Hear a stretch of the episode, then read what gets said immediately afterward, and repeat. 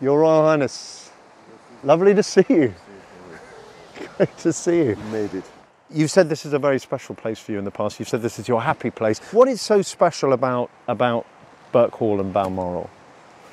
Well, I, I mean, I, one of the most marvellous things is it's by this river called the Muick, and it has this wonderful sound of, of rushing water when you're in the house. It's very calming and peaceful, I think. Tell us about the arboretum because this is something you planted. This was a, a, sort of rather empty field that the farm didn't need anymore. So I thought, ah. And the great thing was I managed to plant it the same year that my grandson was born, the eldest, George. So I thought I'd call it Prince George's. Oh, this Wood. is Prince George's wood. Basically, yes. All of our grandchildren, if we're lucky enough to have them, will inherit the earth that we bequeath them, won't they? I mean, how worried are you about the state of that inheritance? deeply worried.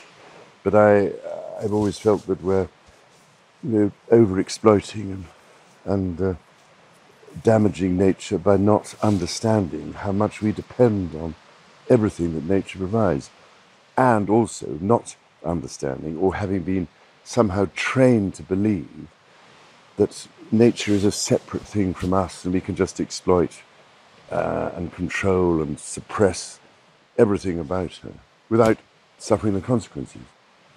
But if you look into the way nature operates, the universal principles, which of course the world of Islam understood so well, having inherited it from the Greeks and the Egyptians, is that underlying everything are the fundamental patterns in the universe.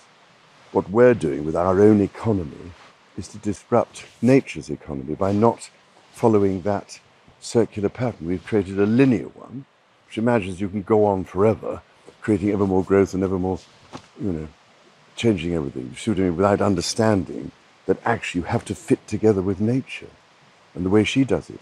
Let's uh, take a look at the weather forecast now. I'm delighted to say we've got a new member of our weather team tonight. Uh, let me hand over to him now. Your Highness.